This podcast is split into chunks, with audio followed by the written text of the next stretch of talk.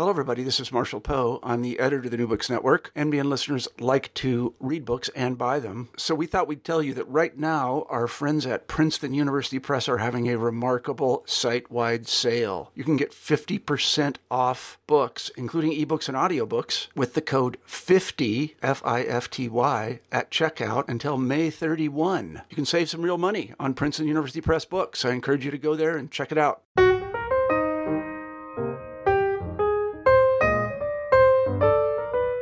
Hello, everyone, and welcome back to New Books and Biography, a podcast channel on the New Books Network. I'm Mark Klobas, your host for the channel. Today I'm speaking with Reader Payne about his book War and Diplomacy in the Napoleonic Era Sir Charles Stuart, Castlereagh, and the Balance of Power in Europe. Reader, welcome to the New Books Network. Thank you, Mark. Thank you for inviting me. Well, thanks for being on our show. I was wondering if you could start us off by telling our listeners something about yourself. Yes, um, I'm currently employed as a heritage consultant, and I'm also got a passion for sort of late 18th, early 19th century history. I did my PhD, oh gosh, 12 years ago, um, looking at Pitt the Younger and Lord North. Of course, a man, a man Lord North, a particular figure in, in the United States history. Um, and for some for some time, I've been wanting to sort of you know write write a project on the Napoleonic War. So that's kind of you know I've kind of been holding down a job as as I say my daytime job, which is um, to advise various clients on on historic buildings and landscapes, and my my other job, which is basically writing Napoleonic history. what led you to focus on uh, Sir Charles Stuart as uh, your first subject in Napoleonic history? Um, well, I've I've long been interested in Lord Castlereagh's uh, tenure at the Foreign Office because you know he's obviously seen as a as a very European uh, kind of statesman, sometimes quite out of out of sort of the ordinary of, of his time and and I always was intrigued by his brother, who has some really key positions in the period, and it's always tends to be written off as pure nepotism. You know, he's he's famous for sort of fighting people and, and famous for sort of uh, picking fights with all sorts of individuals. And I thought, well, there must be more to the man than than that. I've you know, I spent a lot of my academic career looking at, at the workings of patronage in the Hanoverian period, where you know basically to us it may seem like nepotism, but you know, obviously it's the way the system the system worked in the 18th and 19th centuries. And I've often been quite sort of passionate to sort of see, you know, to go against these ideas of, of people being given posts simply because of who they are. So obviously the, the narrative had always been that, that Stuart got these plum positions in the military and, and the civilian spheres simply because he was Lord Castlereagh's brother. Obviously, that played an important part, but I, I really wanted to see what made Stuart the man. What you know, was he up to his job? Was he basically you know, what was he deserving of Castlereagh's patronage? So again, it was it was it was really a kind of trying to bring them trying to bring Stuart to life as an individual and to understand why he was such such a key figure in not only Britain's military history in the peninsula, but basically was at the heart of Britain's diplomacy for a decade. I, I have to say, I mean, you succeeded for me at least in terms of doing that because as I was reading, I'm thinking, I, I, I'm surprised that we don't have more written about him given the life you describe. I mean, it was one that was at the heart of, of, of power uh, for a very critical period in European history. But it was also fascinating to lead this dramatic life, how he uh, you know, he slept around. He it, it, it, was it was a very dashing life in, in a lot of ways. It was the kind of thing I think, especially when I compare it to his brother, who was an incredibly important figure, but didn't have quite that same amount of brio in his in his life that that, mm. that Charles had. I think I think I think that's very true, and I, and I think that um the, the one one of the things that what, without sort of prejudging where we're going in, in, in the book, um, I, I, think the problem has been that that when he when he died, there were so few people around that actually remembered his glorious career. You know, we're talking you know well into the Victorian period when he actually died, and the sort of first biography didn't come out until, or the first and only biography didn't come out until the 1860s. So there were literally a handful of people who may have remembered his career. But I think as the Victorian period went on, as, as the 20th century went on, that it was Castlereagh who was always remembered, and you find that Stuart literally becomes no more than a footnote. It's kind of just, oh yeah, that's Castlereagh's brother. He he was ambassador to Austria, minister to Prussia, full stop.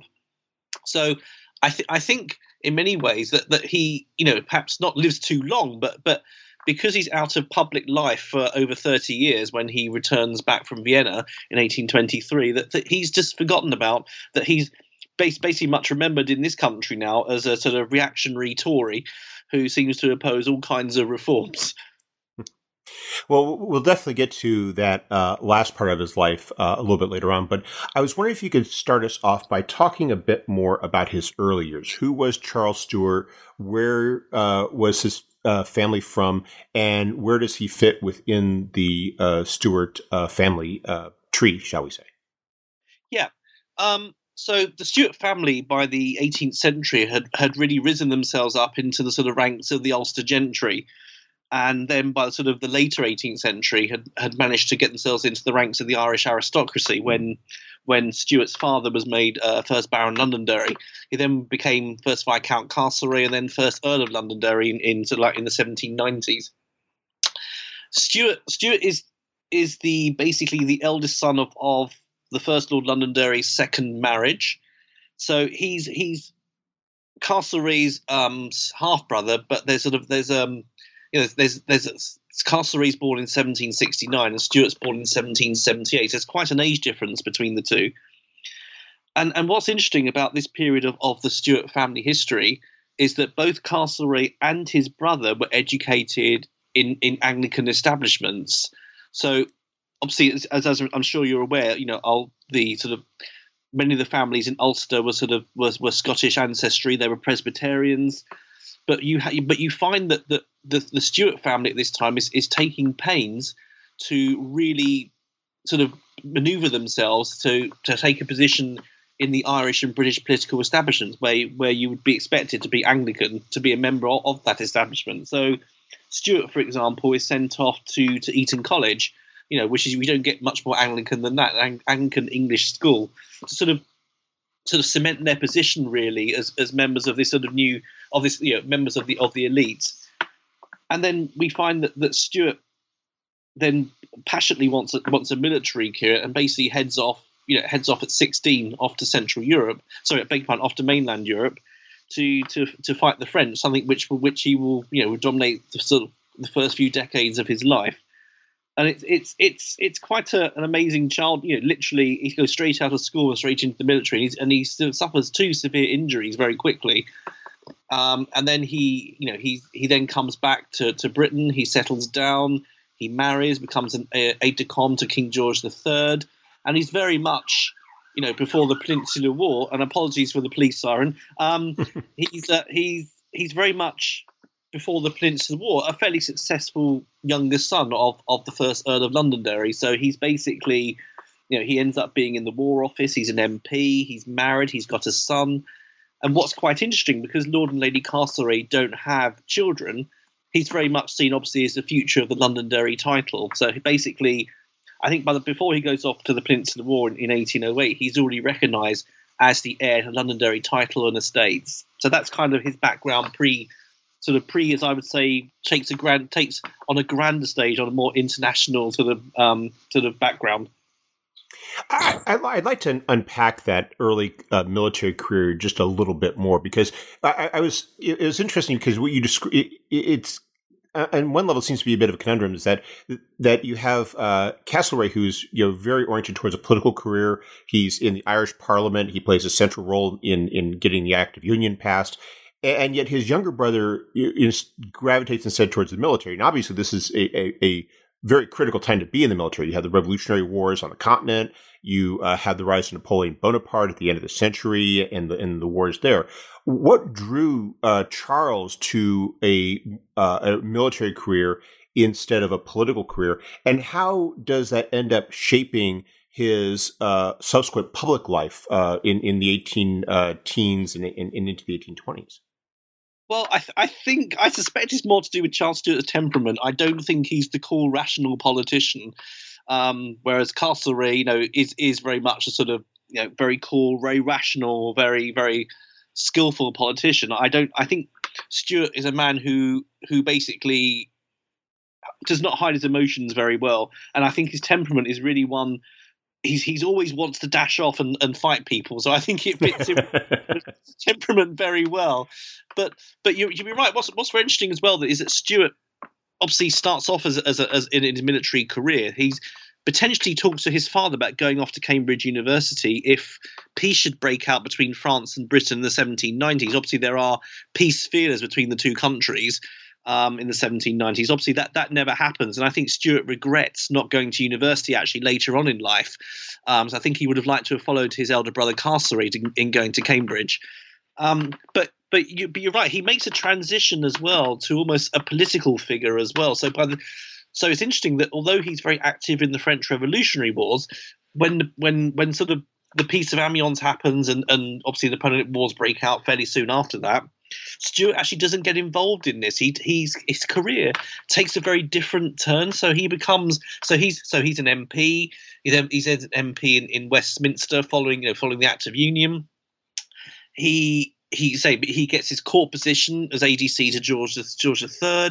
He marries, he settles down, and he even he even writes a book on military reform in 1805. So I I, I wonder myself whether whether he sees himself perhaps under perhaps under his family influence as developing a more sort of civilian like character by the sort of in the in the sort of 1800s and and I and I wonder if the if the Peninsular War had not actually broken out in the way it did, whether he would have continued in that civilian career. And as, as I say, forged, forged a successful career, you know, as as a as a fairly you know fairly successful younger son of, of an Irish earl who is seen as saying is, is the heir to the titles and the estate. So it's interesting that he spends his early formative years really involved in some quite vicious actions against the French. He's you know he's he's injured twice. For example, you know, I think he's I think he's 18 when basically a musket ball goes through his telescope and he, and basically almost blinds him in one eye. And for the rest of his life, he's actually you know he has that disfigurement, and it's actually people comment on on the one eye. I think one French uh, French uh, guest calls him, you know, that, that sort of moist, sentimental look in his eye, you know, because it gives him the sort of appearance of of a, of a hero in later life. So I do wonder if the if he hadn't been sent out to the Peninsula in 1808, whether actually he would have continued that very successful Anglo-Irish political career. But obviously, events intervened to change him on a on a different course of life. I, was wondering if we could spend, uh, if we could turn to the that Peninsula War experience, which which you know is such a, a, a, a an important part of his life, and it, it seems it, from I, I gathered from reading your book, it, in many ways, it seemed to be the highlight of his life in so many ways. Uh, if you could perhaps explain what was going on with the Peninsular War in 1808 and 1809 uh, and then how uh, the role that, that Charles Stuart begins to play at that point, and and, and how he and what and how he responds basically to the events that uh, surrounding him. Yes, of course. Um, I suppose yes. I suppose people always think of, of Britain's naval um, traditions during the, during the Napoleonic Wars because obviously you know the era of Nelson and, and you know and, and the great era of of defeat of, of successfully defeating the French at sea it's so different on land because you know Britain may be you know almost the you know, almost you know in the, the master of the seas around the world, which obviously can make sure that Britain can maintain its trade and its empire. But on land, it's quite, quite meager military resources, so they tend to be used sparingly and in some pretty disastrous campaigns. So on the eve of the Peninsular War, you, have got you know a, a, a history almost of Britain doing brilliantly at sea, but pretty appallingly on the land. Um, and I, and I suppose that that you know that that may resonate with, with, sort of American viewers about sort of Britain's efforts during the American Revolutionary Wars. Um, but by 1808, what Napoleon I think makes the first of his catastrophic mistakes. He is unhappy with with the Iberian Peninsula, and is particularly unhappy with his allies, the Bourbon uh, uh, Bourbons of Spain. So he, he catches this, this plan hatched that basically that, that Spain and France will basically go and invade Portugal because Portugal is seen as Britain's oldest ally. It's, it's, it's had a treaty with England since the since the 14th century, and the the Prince Regent of Portugal is is very keen not to alienate Britain, but also tries to play off the French as well. That doesn't succeed, and the French basically decide to invade Portugal. Now that that is the start of, of, of a catastrophic French intervention in the peninsula because the, the Portuguese royal family are able to escape with, with British naval help, and off they go to Portugal, where they then run a court in exile. Um, and then and then basically because Napoleon is so unimpressed with how Spain has has um, performed as an ally, he then decides to basically depose the Bourbons completely. So basically, both Carlos IV and Fernando VII are, are brought into French territory and basically told that their reign is over, and Joseph Bonaparte will be the new king of Spain. So that doesn't go down too well in uh, in, in in Spain itself. And obviously, what what we the most famous sort of you know outbreak of, of violence is the Dos de Mayo in, in Madrid, which obviously is is portrayed by Goya, that that famous execution scene. And we you know we had basically the civilian population of Madrid, you know, fighting French troops in the capital, and then the French basically uh, having savage reprisals in in response.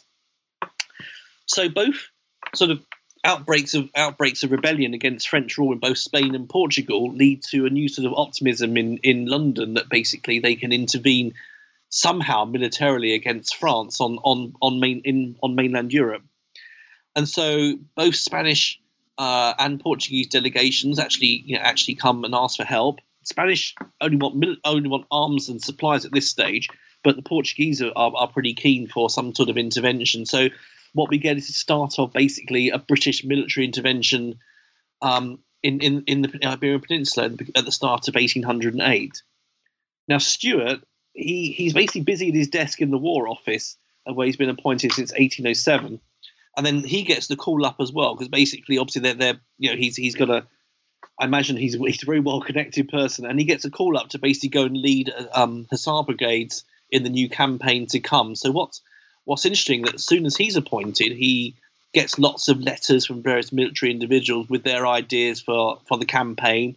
And Stuart himself is not afraid of of lobbying his brother, who this time is the war secretary, on how Britain can basically, you know, intervene in the affairs of Portugal and Spain.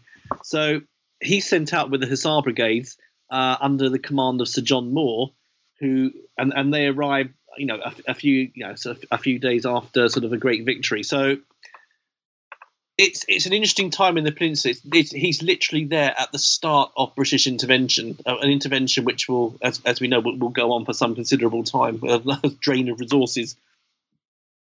How, did he do well as a soldier? Did he uh, distinguish himself? And what were his relations like, both uh, with Moore and with uh, Arthur Wellesley? Because you have this interesting uh, undercurrent in your book about how he has this relationship with Wellington that uh, continues uh, not past his military career into his years in the diplomatic service. Yes, it's um, it's an interesting relationship he has with both John Moore and, and you say with Wellington.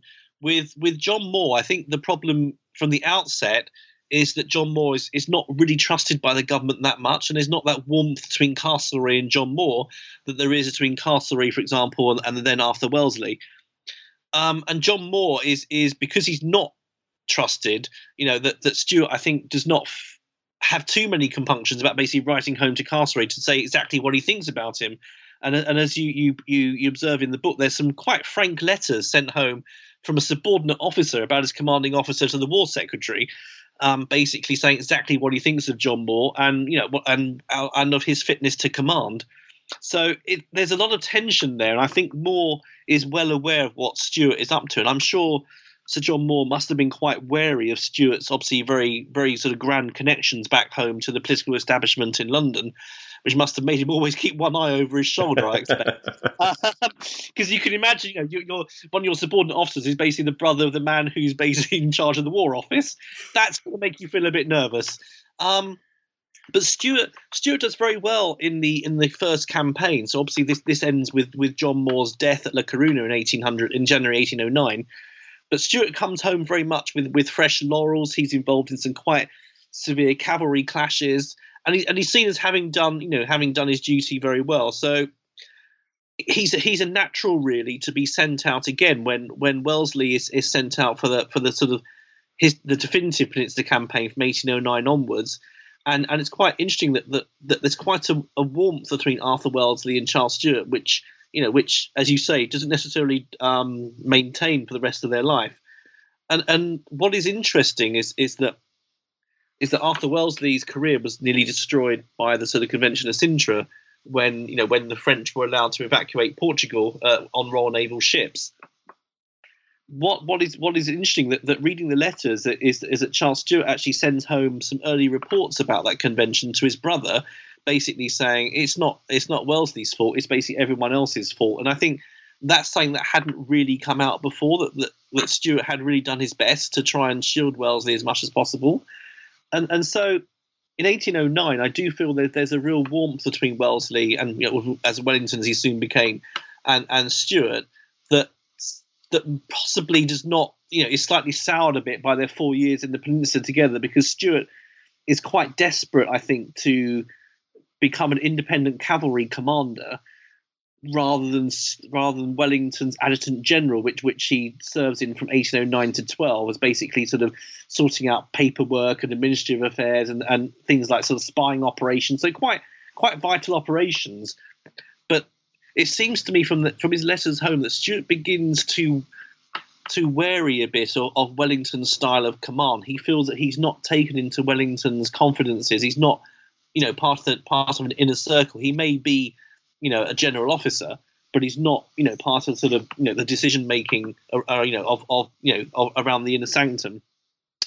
So I think by by the end of his period in the peninsula, I think he's come to be not personally wary of Wellington, but a bit wary of Wellington's, you know, of how he thinks he's been sidelined in, in his military career. Because at one stage, he's even offered the command of the entire Portuguese cavalry, and he ends up turning that down. I suspect probably because Wellington and his brother told him to, rather than you know rather than any inclination of his own. Because basically, he really he always wants to go off and fight people in the peninsula, and that doesn't tally with with his job, which is a really important administrative job back at headquarters.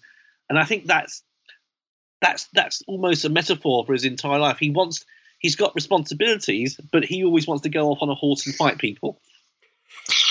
And that's what I find so fascinating about his uh, transition into the diplomatic service, because at this point, you've described in the book a person who is very much of, you know, not, not, you know, maybe to this, this, you know, uh, glamorous up a bit uh, more than than might be the case. But he's a warrior. He's a person who who is who really thrills in the participation in warfare. He wants to be fighting as you've just as you've described, and yet he then goes and serves as an ambassador. Why does he shift into the diplomatic service? What is is it his brother's influence? Is it because uh, his relations with Wellington have deteriorated to the point where he is is ready to be done with the peninsula? What, what's what's driving this this rather uh, on the surface at least this very uh, unlikely uh, shift? yes, it's it's a radical change, isn't it? Um, yes. Although um, not so radical as you, you, point out later on, because I mean he's still very much involved in the Napoleonic War. It's just in a different, just you know, in a very different way. In a different way. Um, so so he comes back from the peninsula in 1812. His his first wife, Catherine Stewart, dies after a minor operation, and I think after that, I think he's almost incapable of carrying on. I, th- I think, I think you know he possibly hasn't thought too much about his family when he's off galloping and, and fighting people, but I think her death brings home the fact that he has actually basically neglected her. He's he's he's seen, you know, since he's been off in, in Portugal and Spain from 1808, he's barely been home. He's, he's he comes home once on sick leave, but apart from that, he's basically always away. And I think he feels, you know, a sort of sense of, of, of loss and guilt over what he's done to some extent. And he goes very quiet. He comes back to, to Britain in 1812, but he doesn't go out to Prussia until the spring of 1813. So there's there's a gap there where there's not much going on. There are very few letters. There's the odd letter between him and Wellington when Wellington says, "Don't even think of coming back out until you're fully recovered." So, you know, you do wonder what what what state his health was in. You know, in in in that year when he was convalescing at home. I think.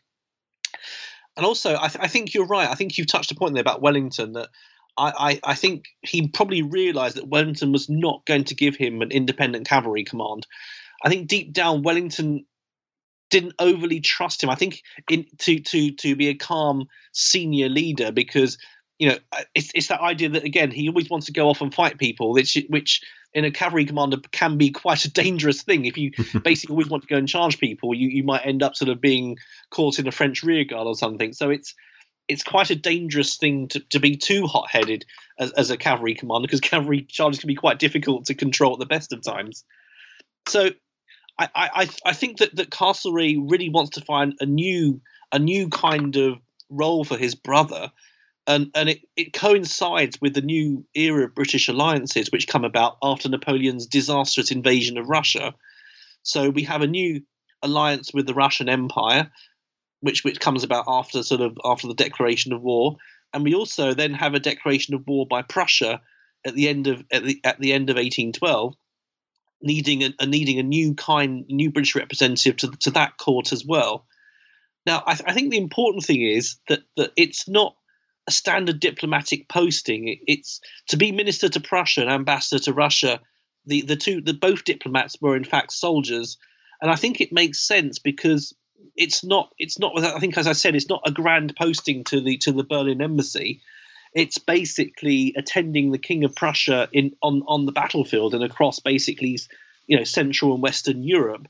And I think at one stage, uh, Stuart even offers the Berlin embassy uh, as you know as a residence for someone to actually stay in if they were in Berlin, because clearly he's not using it at all. Um, so I, I think in, in many ways he is he is the correct person to be there because he does have that sort of you know he's used to living in a military world. He's used to traveling with military camps, and I think there is also a sort of martial military air around the Prussian and Russian sovereigns at this time. And I think it's quite interesting that, that when he's first presented to the King of Prussia, Friedrich Wilhelm III, that he's complimented on his military exploits.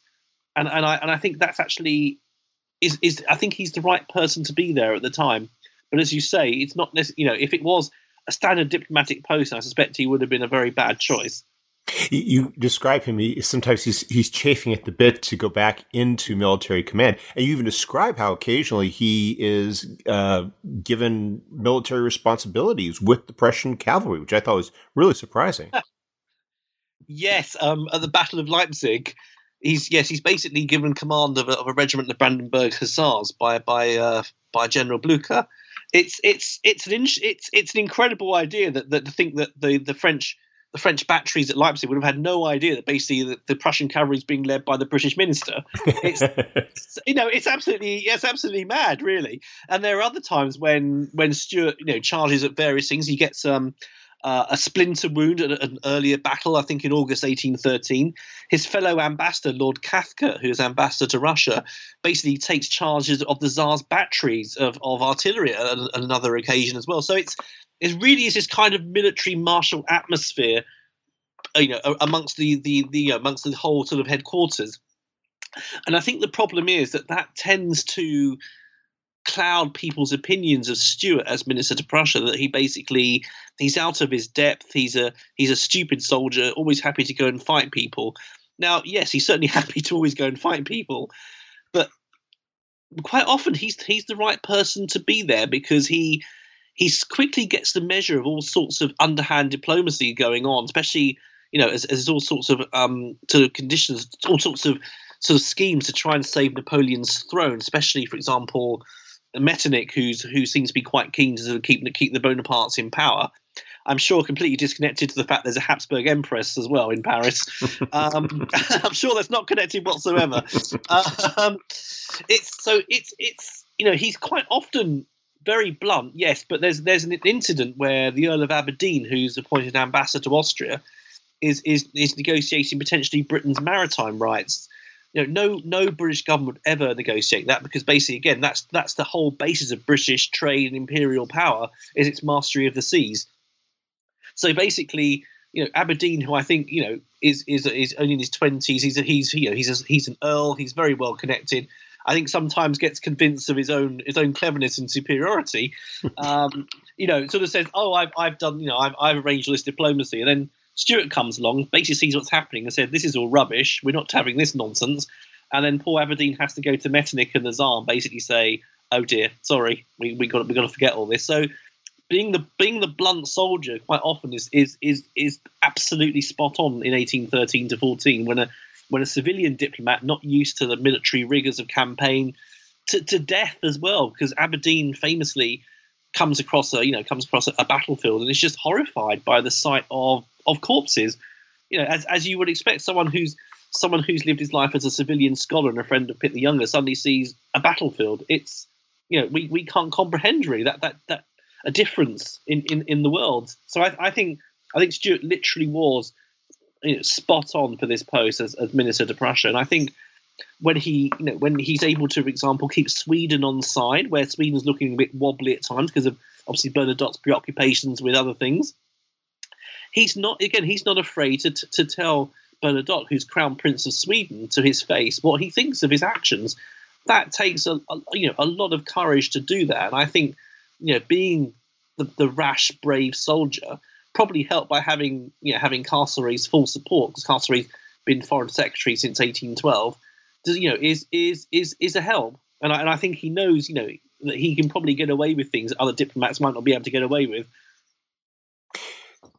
So, is his promotion to uh, the Vienna embassy a reflection of his success? Is it because his uh, it, was he just simply the the available person for the job, uh, or was it because his uh, brother wanted to have that someone there that he knew he could trust more than practically any other person at his disposal. Yeah, I, I think actually it's a combination of all of those things. Because um, interesting, you say Castlereagh becomes foreign secretary in 1812. He sends his brother out to Prussia in 1813. So I suspect obviously Castlereagh could use that patronage at his disposal. When when he when sort of the the first um, abdication of Napoleon is, is, secured, obviously there's a riot of celebrations across Europe and in London, and Stuart is, is very much seen you know, as having done a really good job. So he's, you know, he's he's raised to the House of Lords. You know, becomes Lord Stuart in 1814. That that's quite a massive promotion. That's you know that that's that's that's a that's a huge honour um, for you know for for a younger son. He's done really well to get that, and only only still in his 30s. Um, but I think the problem is that that he's you know, we, you know I don't know what would have happened to him in 1814 because even his father writes to Castlereagh to say, "Have you heard from Charles? Do you know what he's actually going to do with himself?" Because technically, you know, he don't know. He he's technically unemployed, so he's back in London, but he's not actually doing anything. So I think I think when Lord Aberdeen decides that he's not returned to diplomacy, he decides, you know, basically a year is quite enough for him. That that that, that, that, that, that Castlereagh is left with kind of well, who who do we send? Because it's going to be a really important post. It's going to be key to the Congress of Vienna delegation, and and I think you're right. I think he I think he sees Stuart as having done a good job in Prussia. That you know he'd be he's sort of person he can trust implicitly in Vienna because it's going to be a key you know key diplomatic um, you know decision because basically anything that happens in Vienna is going to decide the future map, the future states, the future you know the future status of, of Europe. So I, I think yeah I think he's available the post comes up unexpectedly, and Stuart basically, yeah, is is completely trustworthy. And I think you know, there's always that relationship that that Castlereagh and Stuart swapped some very frank letters about European diplomacy in a way. Again, I don't think and many other diplomats could do so because you know you've got you know a, a, a key a key warm relationship with with Britain's leading statesman that no other diplomat really enjoys.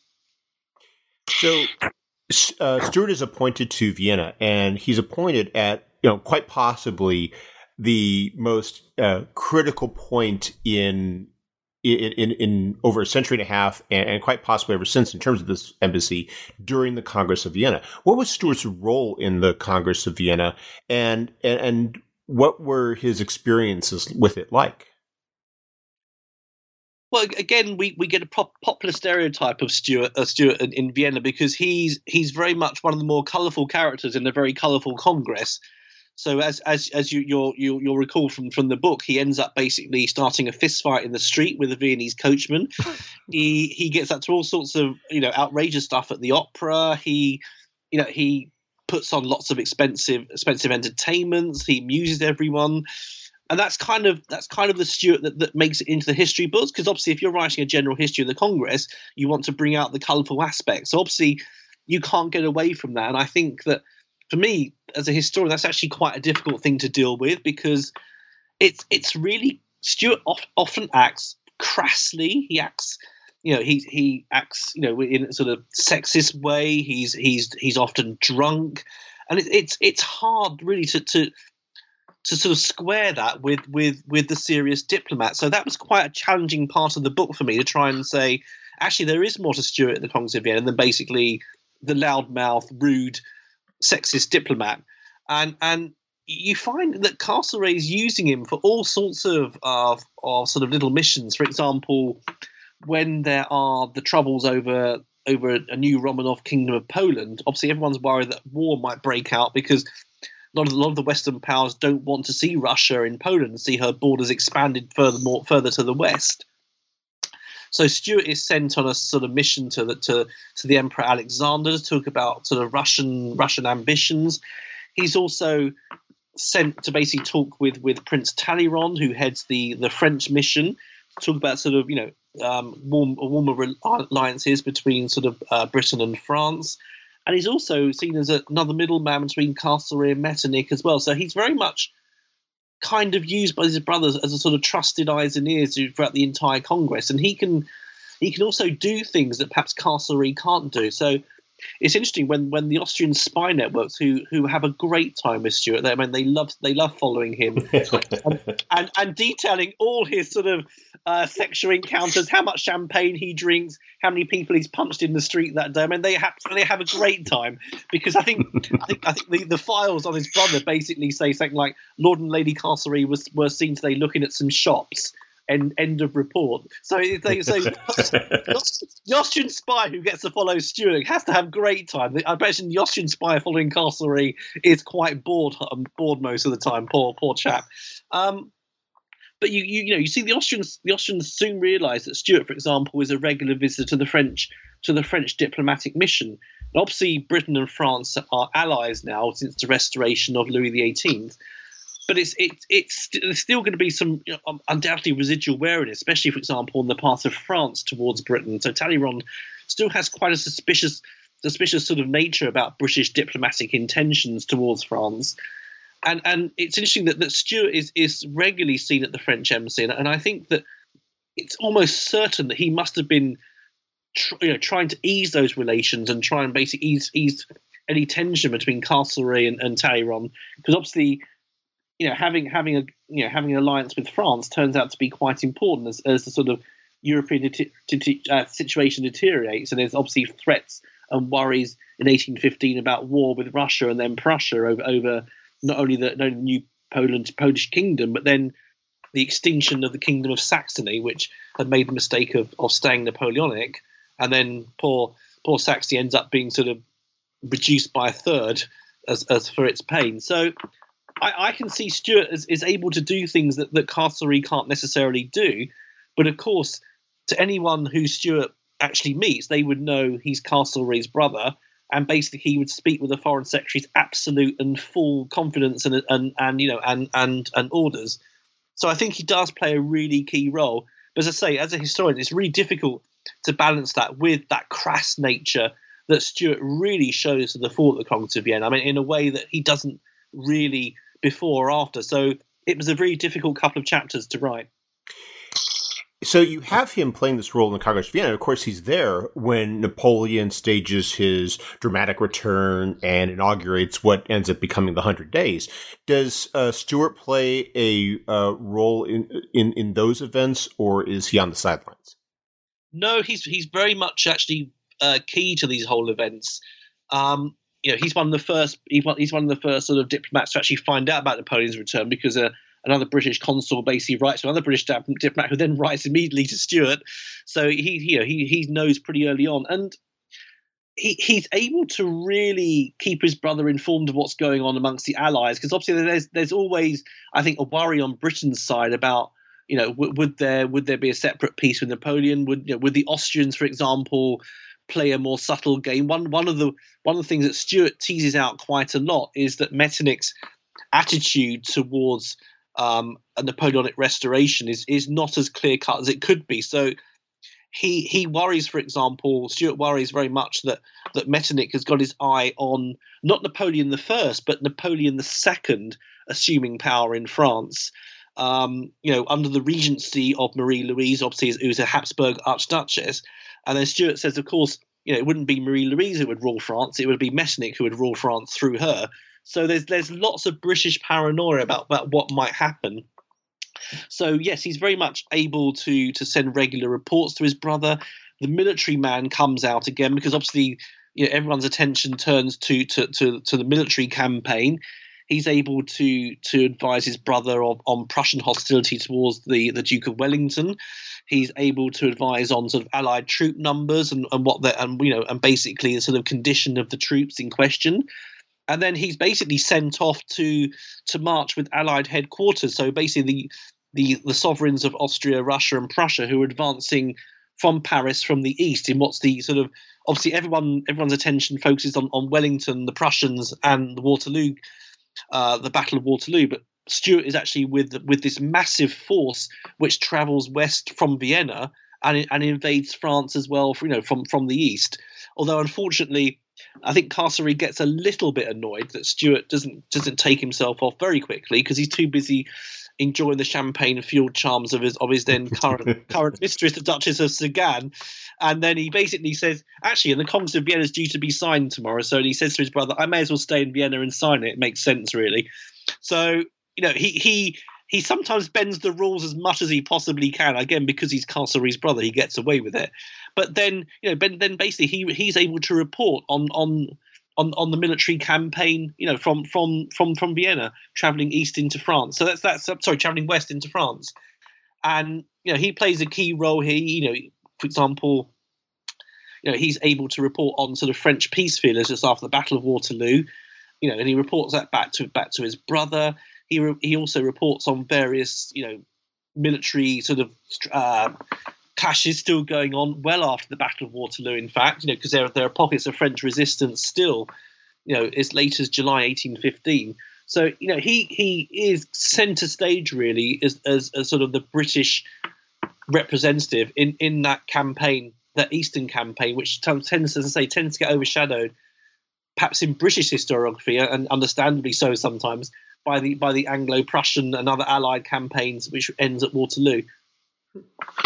So he uh, is there for the signing of the, the, the peace, and he is remains in the embassy afterward, which means he's at the heart of the post uh, Congress diplomacy. I was wondering if you could perhaps briefly uh, explain what was going on in Europe diplomatically, and th- then perhaps elaborate a bit upon Stuart's role in it. You know, was he advancing uh, British interests? Was he participating in a lot of the consultations that were taking place?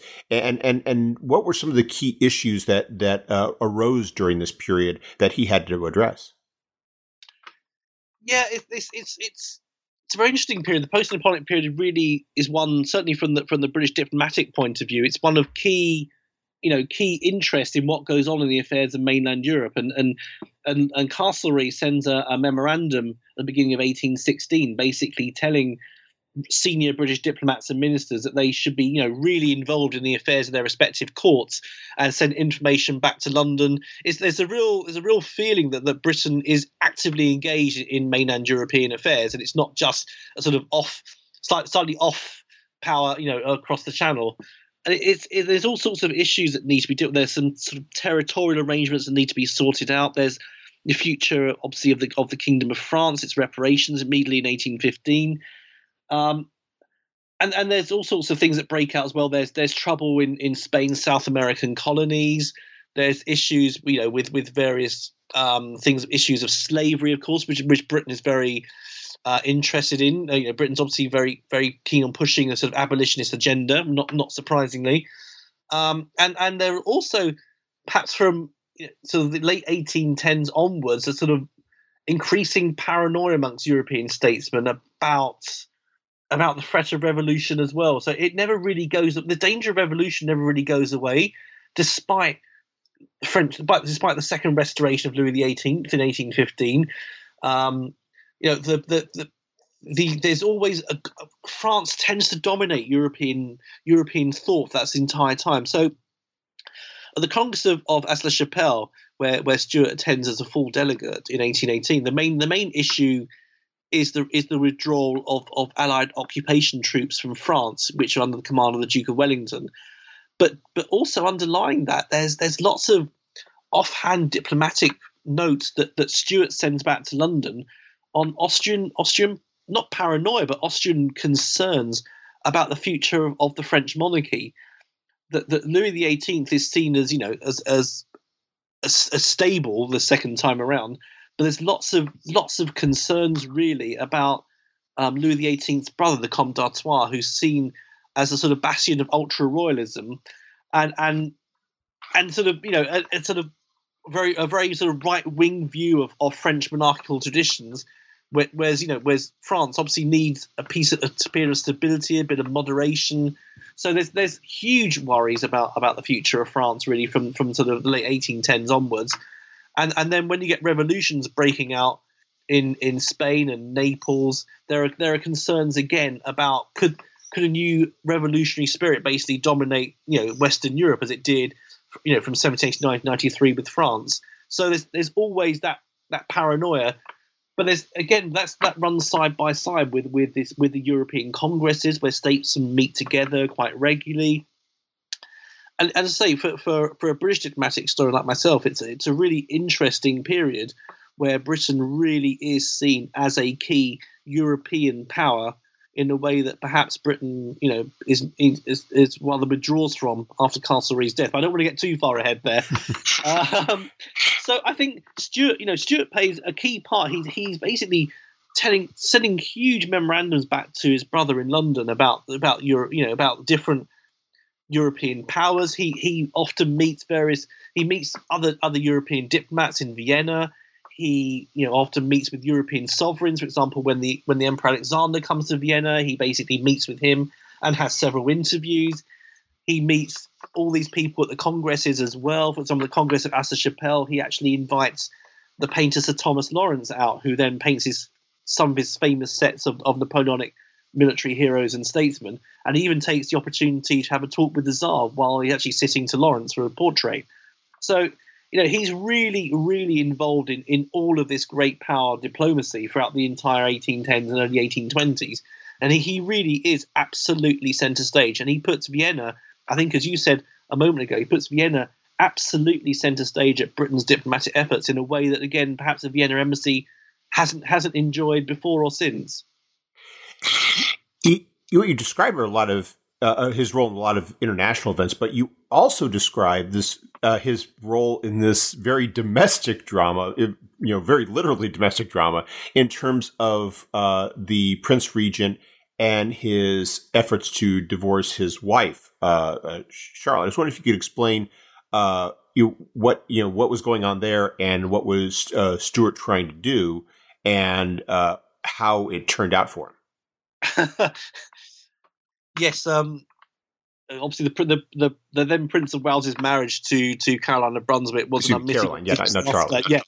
Uh, was an unmit- oh sorry yeah, unmitigated disaster from from the start basically um, I think famously he called for drink on his first meeting and then she just commented he thought he was rather fatter than his portraits um, I'm sure portrait painters wouldn't dare flatter the Prince of Wales um, so it, it you know it just went bad badly from there. The problem was they couldn't stand one another. I think the Prince of Wales married her to get more cash out of his dad, George III, a perennial issue between the two men. Um, and and so basically, when when Europe was reopened again to British travellers, I think everyone just wanted Caroline to go away. So the British government said basically, here's some cash, please go away. And I think everyone hoped she wouldn't come back. Now the problem for Stuart is that Caroline decided that she would settle in in the Austrian territories in Italy. So anything that she did would immediately, you know, interest him as ambassador to the Austrian Empire. So we get some very early on when when when Stuart is in Milan traveling with the imperial court that he starts to hear rumors about Caroline's lifestyle with an Italian called uh, Bartolomeo Pergami, who he calls Bergami in the English edition of always of always mispronouncing people's names. Um, the, it's the same thing at the you know, refusal to call Napoleon Napoleon. It's always Bonaparte or Bonaparte. The English, English are very English and British are very keen to sort of do this sort of thing. Um, so he hears he hears these first reports about Caroline's behaviour with with this with this Italian who comes into um, the princess's household, and Stuart's quite horrified by this. Not only you know to to to to a British aristocrat is she, is he is he foreign? He's also low born, so it's it's you know it's absolutely appalling. You know that she's he's actually involved with the Princess of Wales. And it it becomes clear pretty early on that the two of them are probably having you know an an, an affair basically.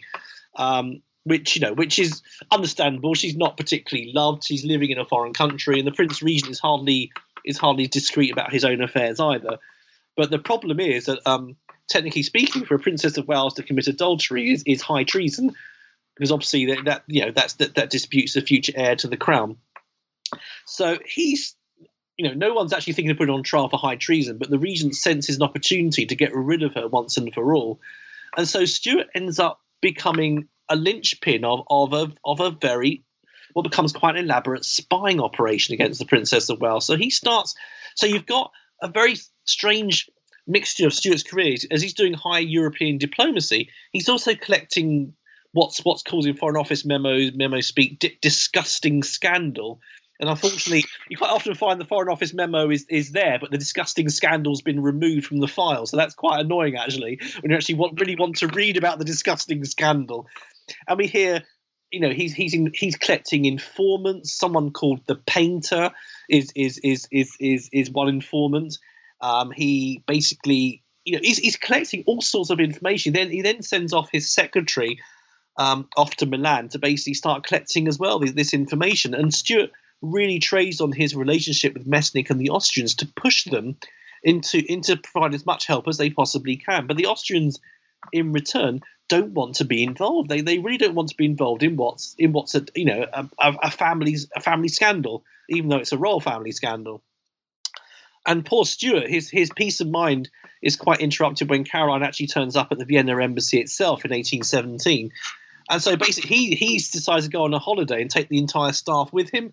So poor there's there's a cartoon of Caroline turning up in Vienna, and basically there's no one there to greet her. There's there's a minor a minor diplomat is left in charge, but of course, you know it's it's an insult to basically not greet the Princess of Wales on her arrival in a foreign capital. And taking their cue, the imperial court then also say, actually, we're a bit busy too. Sorry, we can't really receive you. Apologies. Enjoy your stay in Vienna, though. Um, and, and and as the you know, the whole process gets more elaborate when Princess Charlotte of Wales dies in, in childbirth. So obviously, he's she's the only child of the regent and the Princess of Wales. And once she dies, I think the gloves are really truly off, and the regent basically is desperate to be rid of of, of Caroline.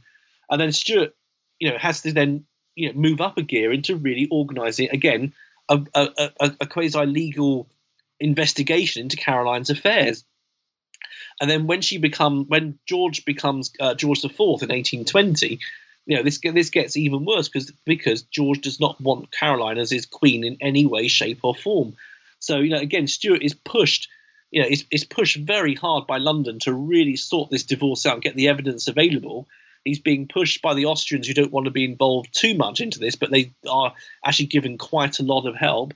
And he's, and he's also having to liaise with his own agents in Milan as well. So you've got the Stuart, the high, the high European political diplomat against Stuart, basically, you know, to put a bit of a word, the the rake mucker, the sort of you know mucking up, all you know, getting all this muck to, to do the Princess of Wales, to secure this divorce. So it's a really bizarre career, really, uh, you know, in the 1810s and 20s. Yeah, it's it's interesting to think about because I mean he's not you know doing it you know himself, but this it does create this image of sort of you know Charles Stewart, uh, high diplomat by day, seedy private investigator by night.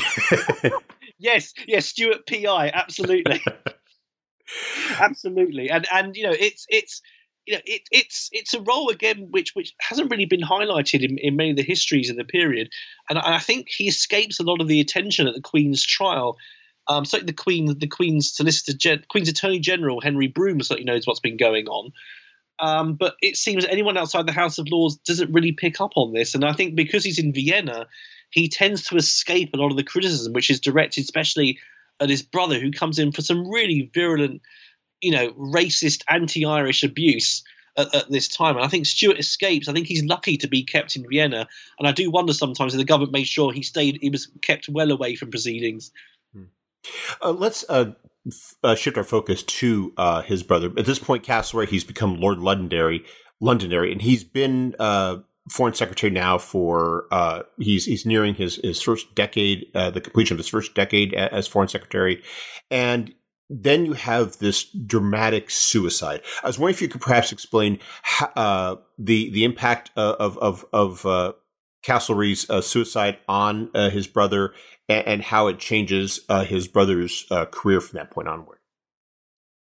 Yeah, it's it's it's it's so sudden, you know, because as, you say, London, um, Marquis of Londonderry or, or you know Castlereagh been in been in office for a decade. He's at the height of his powers.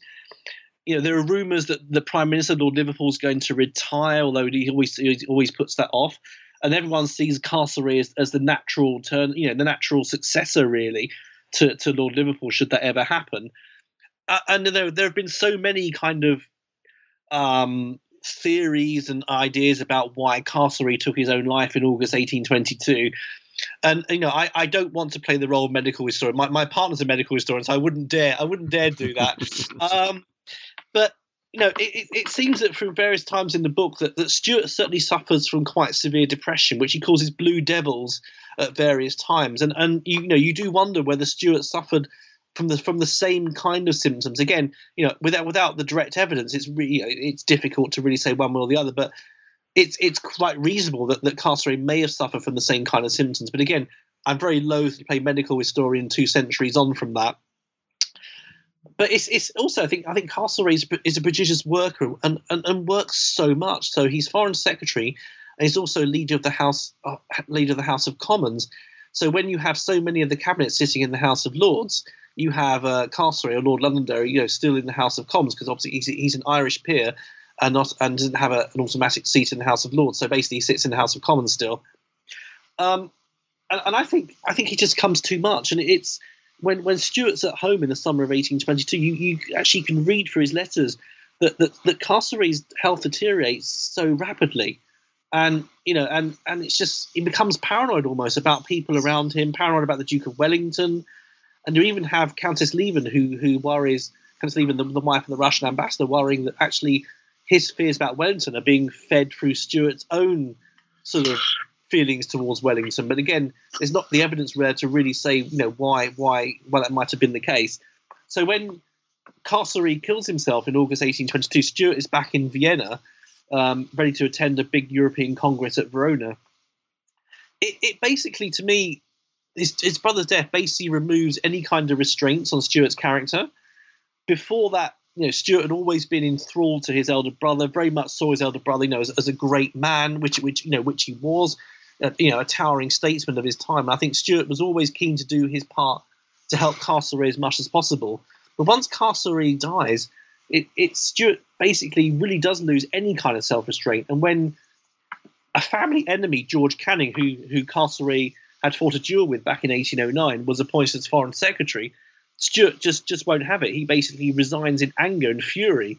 You know, and, you know, he basically throws away his entire embassy on on you know on, on the whole thing of, of, of Mr. Canning being appointed foreign secretary, and he then spends he then, he then comes back to London, basically alienating virtually everyone in society and politi- and the political world, and I think destroys his own political career for for basically what's fury at George Canning and what he sees the, as the political world's ingratitude towards Castlereagh and his in, and his you know and what he's done for Lord Liverpool's government over the last decade what I find interesting about this final phase of his life is, is you describe it. He basically he he destroys his career, and yet he spends the next you know nearly three decades uh, uh, trying to get back into politics. Did was he not aware of what he had done, or did he think that with the passage of time and, because of his uh, stature that he could uh, eventually reclaim a position in politics?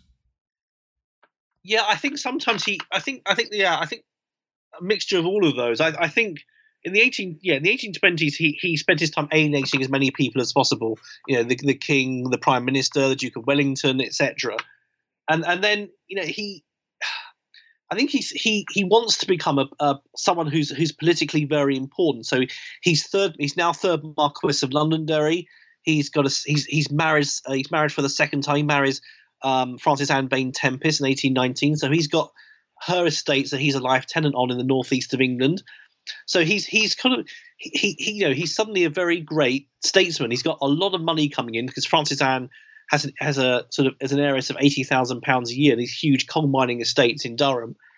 So he you know he he's he is a great figure. He becomes a great Tory political host.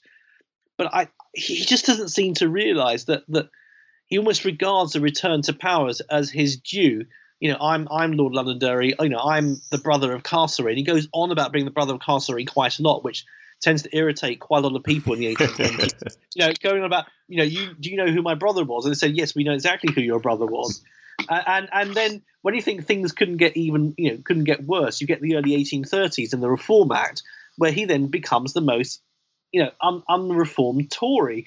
You know, he he won't see reform at all. So even though you've got moderate Whig statesmen saying, you know, we think, you know, we think you'd be a great asset to the cause, he basically goes absolutely sort of crazy, saying, "No, I'm, I'm not. You know, I won't have reform of any kind whatsoever." So it, this, is, this is paradox. There, he's he seems he seems sensible, and I he seems sensible in terms of what's happening in European affairs. For example, he he warns about the dangers of ultra royalism in France, but seems completely blind about the dangers of ultra Toryism in Britain.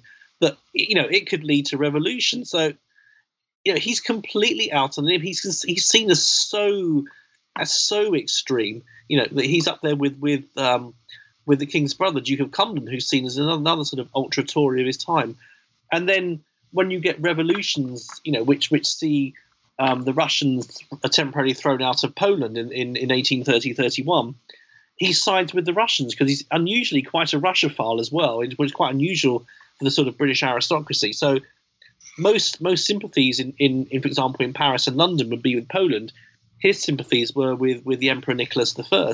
So again, he's seen as, as a as, as an unreformed Tory at home, a, a friend of tyrants abroad, and and as time goes on, he he he just doesn't seem to be able to change his ways, and he doesn't see the damage he's done to his career until about 1839 when he actually writes to a former political opponent and actually admits, actually my mind hasn't been very flexible, and, I, and I've probably gone too gone on too much about my brother's memory and, and and not change in the way that he would have been able to do because you know he had the better political mind than, than I have. But it's not as if he changes. Then he, he then continues still to alienate people, and as you say, he he's after various jobs. He wants to be ambassador to France. He wants to be ambassador. Uh, wants to be Lord Lieutenant of Ireland, and he's basically told time again, no, no, you know, no, you can't have them. And when Victoria comes to the throne, 1837, it, it's it's it's just carries on being just as bad because she she comes to regard Lord Londonderry as, as a very dangerous dangerous individual who should not be employed in any kind of position whatsoever. I think she says it would be injurious to the public service to to employ the Marquis of Londonderry. And yet there he is as late as the early 1850s, still, you know, seeking uh, positions. At this point, it's, it's more about uh, status and honor than it is about necessarily political power. But it's just fascinating to think out how he, you know, even at that point, we're, we're talking, you know, this, it's been two decades since the Napoleonic War. It's been 15 years since he left, he, he last served in, in, in, a, in a post. And, that that these revelations are coming in, and yet 15 years after that, he's still there, uh, you know, sort of you know pounding on the door, you know, basically saying, you know, I, you know, I, I, I want my due. Yeah, and he's also very, you know, he's very much keen for his, you know, for his eldest son from his first marriage to get his due as well. You know, so he's always he's always pestering people for, for positions for his for his eldest son. Back in 1822 to three, he pesters people for a peerage for an earldom um, for on behalf of of the eldest son of his second marriage. So he's very keen to sort of see himself as a great statesman with a dynasty in Ireland, a dynasty in Britain, and yeah, and he wants the honours and the perks that go with that. But he's quite happy to turn down, for example, return to the Austrian embassy in the 1840s, as, as you know, he sees that as a personal insult. It's like, no, I'm not going back there. I want to, be, you know, I want to be ambassador to France, but he's not. He's not going to be employed as ambassador to France because he's not seen as as the right person for the job but you know by by the by the people people who gave who give those positions away at that time. But you're right. In the 1850s, he has a furious row. You know, with with his brother-in-law Lord Hardinge because he wants to be, you know, he wants a, a position of honour, like for example, being Master General of the Ordnance. But he's simply not going to get that because, you know, no no one is going to employ him. It's it's it's been, as you say, three three decades on from when he, you know, from when he was last actively involved in in high European affairs, and during that time, he's not really been involved in anything at all. Well, we've taken up a lot of your time, but before we go, could you tell us what you're working on now? Um, well, I'm kind of between projects at the moment, so I'm I'm kind of toying with the idea of writing on George IV and really trying to basically tease out more on on his character. Obviously, we have the anniversary of his of his accession to the throne next year, and there's been a lot of renewed interest in in in George IV. So I'm kind of thinking along the lines of a, of a sort of popular biography of George IV. But but watch this space. It's still I'm still thinking about that, but I, I think it would be that would make a really good next project. It would t- be very interesting one, and very much it, it, builds nicely off of what you've written about here with uh, Charles Stewart.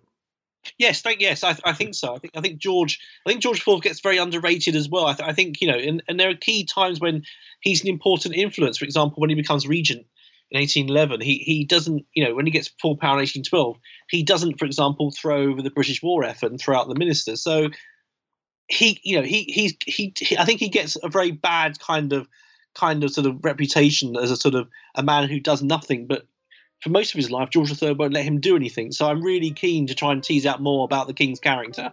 Well, reader Payne, thank you very much for taking some time out of your schedule to speak with us. I hope you have a wonderful day. No, thank you. It's been a real pleasure. Thank you very much, Mark.